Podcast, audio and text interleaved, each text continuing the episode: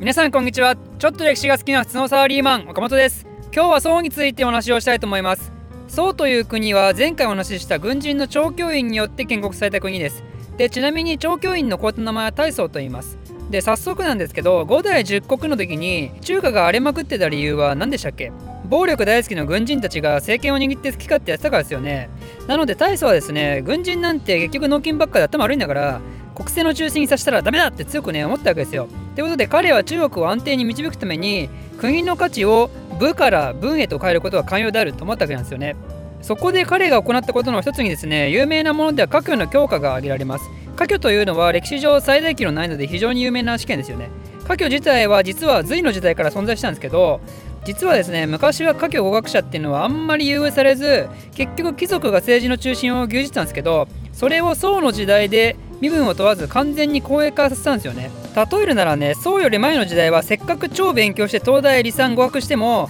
結局医者になれるのは昔から医者の家系の人だけで理産合格者はバカだけど医者の息子の養子係みたいなそんな感じだったんですけど理産合格者が医者になりたくてもなれないそんなのおかしいだろうってことで調教員は完全に実力社会に変えたと。なので国を動かす役人たちが超絶頭いいエリート集団で固められることになったわけですよ。ちなみに大祖は科挙の最終試験に電子というものも新しく付け加えましたこれは皇帝自身が行う最終面接ですね皇帝が直接受験者に「君いいね採用!」って直接言ってくれることで役人たちの皇帝の忠誠心なんかがすごく上がったみたいですね。ということで宋の時代は武より文を強く意識した方向に転換していくわけですけどこのような考え方で行えた政治を文治主義と言います。また宋のもう一つの特徴としてはですね経済が非常に発展したということが挙げられます。実は古代の時代には各土地さまざまな産業が発達しだしてて経済が活性化する土壌はできてたんですけどまあいかんせん国が乱立して隣国同士で争ってる状態だったんで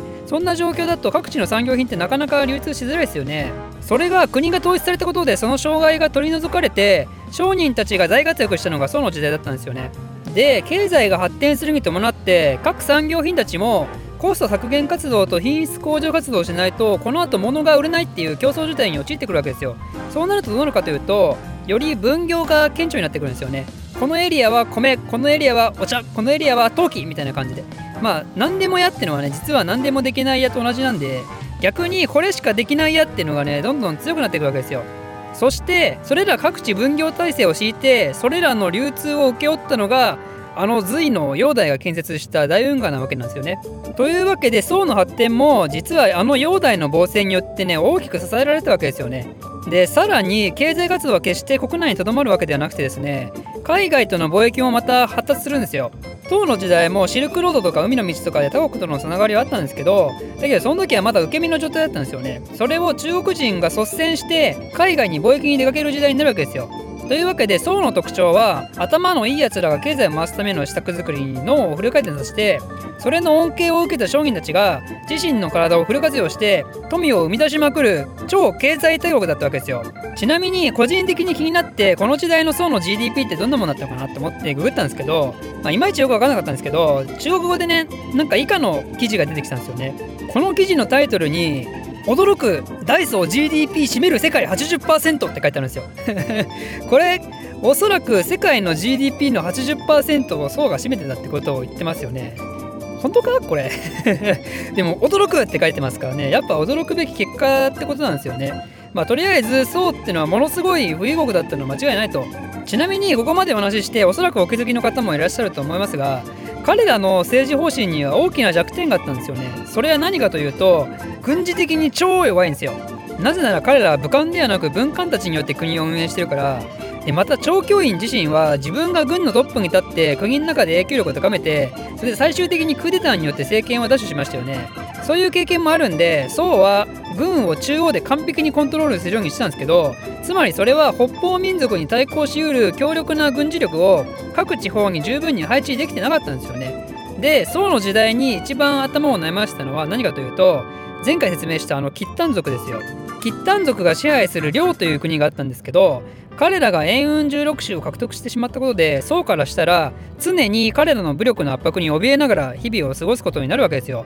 で宋の強みは何かというとお金ですよね。彼ら金だけは持ってるんですよ。なので3代目皇帝の秦祖の時に宋は領と千円の命と呼ばれる和訳を結ぶんですよね。1000円の命とはどういうものかというと簡単に言うとお金とかいろいろあげるからだからどうかこっちに攻めるのだけはやめてねっていうものなんですよ。ちなみにこれは1004年に結ばれるんですよね1000円の命この年後私どうやって覚えたと思います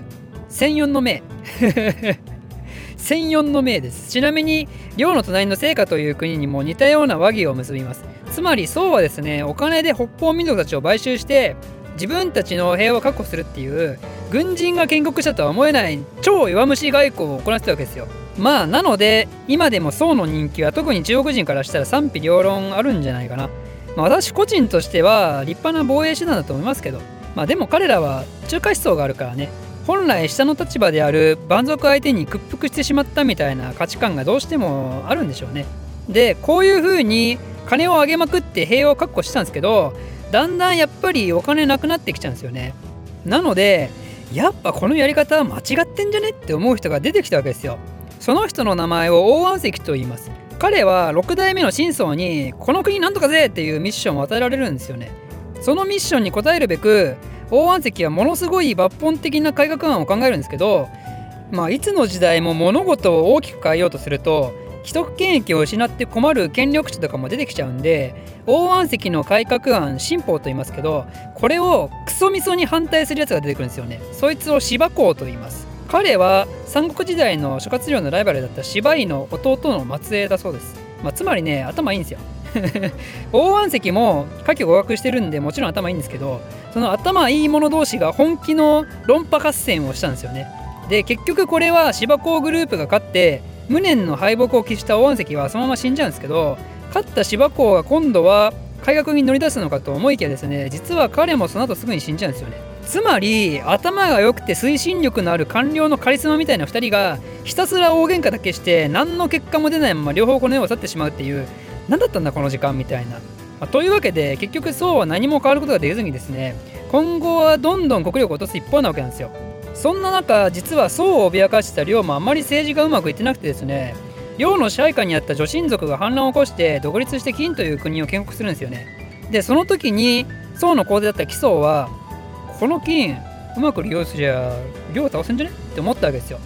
すぐさま宋は金と陰で話をして宋と金で領を挟んで攻撃しましょうって話をするんですけどでそれを真に受けた金がですね分かりましたっつって先に領に対して突っ込んでったんですけどなんとですね宋はこの約束をほぼ無視するんですよ。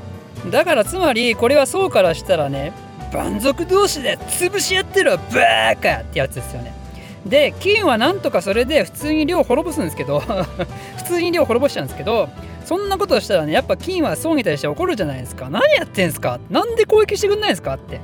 そっちがその気だったら今度は宋を攻撃しますよって。でいやいやそれはまずいねってことでじゃあ金にお金あげるから許してって話をするわけですよ。まああの宋のお得意の金で買収しようとしたわけですよね。だけど結局ねお金払わないんですよ。そう。お金払わないどころか金と一緒にもともと倒すはずだった寮の生き残りのやつらとね手を組んだりしてだから金をねすごくイライラさせる行動を繰り返すんですよね。でこれにブチギレた金がついに宋を徹底的に攻撃するようになってしまってそのまま宋の下の海保は陥落してしまうんですよね。これによって紀宗とその息子その他皇族や官僚たち1000人ほどもろもろ捕まってしまってそのまま金の土地に幽閉されて一生を終えてしまうということですよ。でちなみにこの事件のことを成功の変と言います。1126年に起きたんでイーフルを沸かすの成功と覚えてください。この成功の変によって宋は崩壊してしまったのかと思いきやですね実は紀宗の救難坊が無事に南に逃れてたんですよ。全然関係ないですけど救難坊って言葉 今人生で初めて使いましたね。彼は今後江南で宋の再興を図って南宋という国を立ち上げるわけですけどその南宋についてはまた次回説明したいと思います。この動画を少しでも面白いためになると思っていただいた方はいいねとチャンネル登録のほどよろしくお願いします。ではまた。